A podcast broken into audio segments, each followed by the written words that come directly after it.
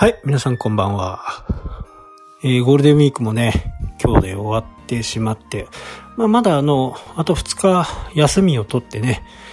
えー土日含めると、まだ4日ある方もいるのかなというふうに思いますけど、普通の方は、だいたい今日で終わったのかなと思います。今日の天気はね、ひどいね。雨も降り、風も吹き。今ね、ちょっと調べたら7メーターぐらいあったんでね、外にいると物が飛んでくるような、それほど強い風です。油断するとね、飛ばされそうなぐらいの風でね、古い家なんで、家が、まあ揺れる感じはないですけどね、どっかが壊れそうなぐらいの風です。はい。というわけで今日の話はね、えー、目標とかね、何かこう、目的とか、えーそういったものを見つけたら、まあそれは一応置いといて、まず今自分の身近にある達成できることを、そこをそこ、コツコツやっていこうっていう話を前回、まあちょっと前にね、えーしたと思うんですけど、その、人の悩みとかっていうのは、多分同じ A という悩みがあったとしても、B さん、C さん、D さんによって捉え方がね、全然違うと。A さんにとってはもう巨大な壁に見えて仕方がない。B さんにとっては、頑張ればなんとかなるかなとか、いうくらい。C, C さんにとってはあ、D さんにとっては、え、それ何、何が問題なのっていう風に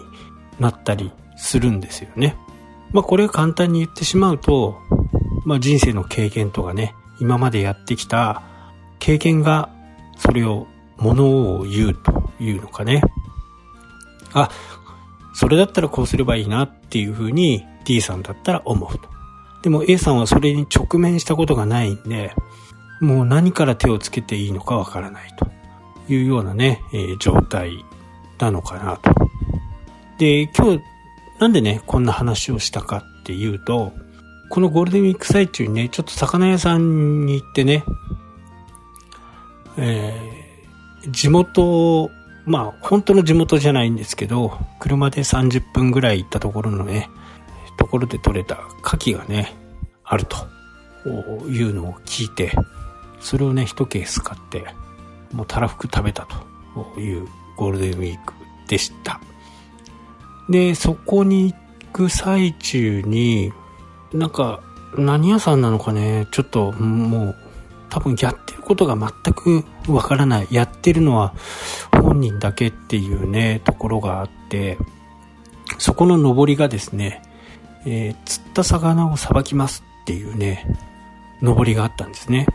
で、そもそもね、その人釣りをしたことが、することがあるのかなっていう風にね、思っちゃったんですよね。まあ、船、船釣り、船釣りだったら、そうかもしれないんですけど、まあ、丘から釣ってる人たちは、やっぱり釣ったものを自分でさばいて、処理をして、で、そこまでがね、まあ、食べてっていうかね、そこまでが釣りなんですよね。多分。僕の周りもそういう人が多い。まあ、釣ったら終わりみたいなね、えー人もやっぱりいますけど、ただそれ釣ったものを人にあげる時にもですね、やっぱり内臓とかね、そういったものが入ってて、それをさばくっていうのは、魚が好きだということが分かっていればいいんでしょうけど、なかなかね、あの僕もあんまり人が釣って、えー人が釣ったものをね、もらうっていうことは、魚の場合ほぼないですね。えイカタコだったらね、あまりこう、さばき方によって差が出ないんでね、まあさばかないですしね。まあタコの場合だったら茹でるだけですから。だから、そこのお店自体もね、なんか、なんかはやってるんでしょうけど、なんか全て看板がちぐはぐなんですね。なので一生懸命もしやってるんだったら、やっぱりかわいそうなんですよね。まあ飛び込みでね、そこに僕が行くことはないですけど、なぜそれをやっているのかっていうことがね、えー、分かってないのかなと。周りに聞ける人がいないのかなと。今日話したね、B さんの状態です。もう何やってもいいのかわからない状態。魚をね、えー、魚をさばきますと。釣った魚をさばきますって書いてあった。確かね。これね、ふと、うん、やってることがちぐはぐだなっていうふうにね、もうすごく感じたんですよね。これね、った魚を買い取りますというのと、釣った魚をさばきますっていうのは、ね、もうもう全然違うんですよね。釣った魚っていうワードは同じだとしても、さばきますと買い取りますとかっていうのではね、えー、全然もう天と地の方と差があると。買い取りますって言ったらこれは結構人が集まるのかなと。つってね、それもこうお金になるという風な形であればね。で、とあるね、YouTuber、沖縄の方に行ってね、えー、釣りをして、で、釣った魚を魚屋さんに、えー、売って、もう買い取る魚屋さんがあるんですよね。で、それを買い取って、えー、まあ、魚屋さんなんでそれを売ると。で、そのお金で本土まで帰ってくるっていうね、そういう YouTube の番組がありました。なので、地方によってはね、そうやって魚を、釣った魚を買ってくれるところがあると。あと、新潟にもですね、お寿司屋さんで、釣った魚買い取りますと。まあ、どういう基準か、まあそこにね、持ってたことがないんでわからないですけど、やっぱり興味ありますよね。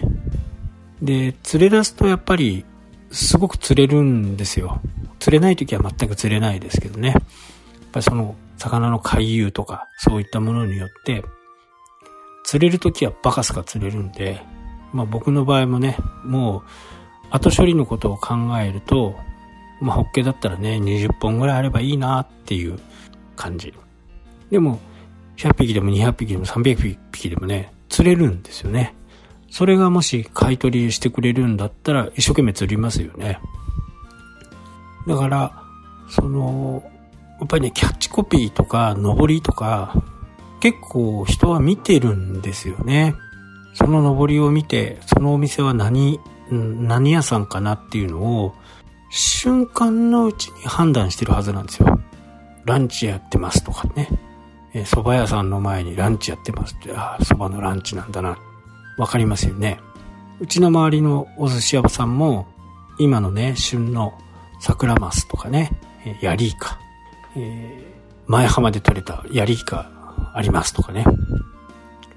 まあそういう風なものがお寿司屋さんの前の上りに立っていれば、あ、それ食べたいってなるじゃないですか。でもやっぱりちぐはぐなあ上り、今回みたいなね、えー、お店の上りじゃね、なんかもわもわもわーんとかしかならないですよね。もし気に留まって、まあ行ってみたいっていうふうにはね、まず思わないと思うんですよね。えー、目の前に魚屋さんがあってね、まあちょっと離れてますけど、ほぼほぼ目の前の魚屋さんがあって、そういうところで魚を一箱買ってきて、えー、それをさばいてもらう。で、それにお金がかかるとね、うん、なんかね、おかしな話かなと。まあ、大手スーパーとかだったら、この魚くださいって言ったらさばいてくれるサービスもね、えー、よくスーパーでありますけどね。そのためだけにそこに行くっていうのはね、まあ、ほぼほぼ行かないですよね。なので、その A さん、B さん ?B さんのように、もう全く、うん、周りが見えてない。多分、教えてくれる人もいない。まあそういう風にならないためにはね、やっぱりこう本を読んだり、え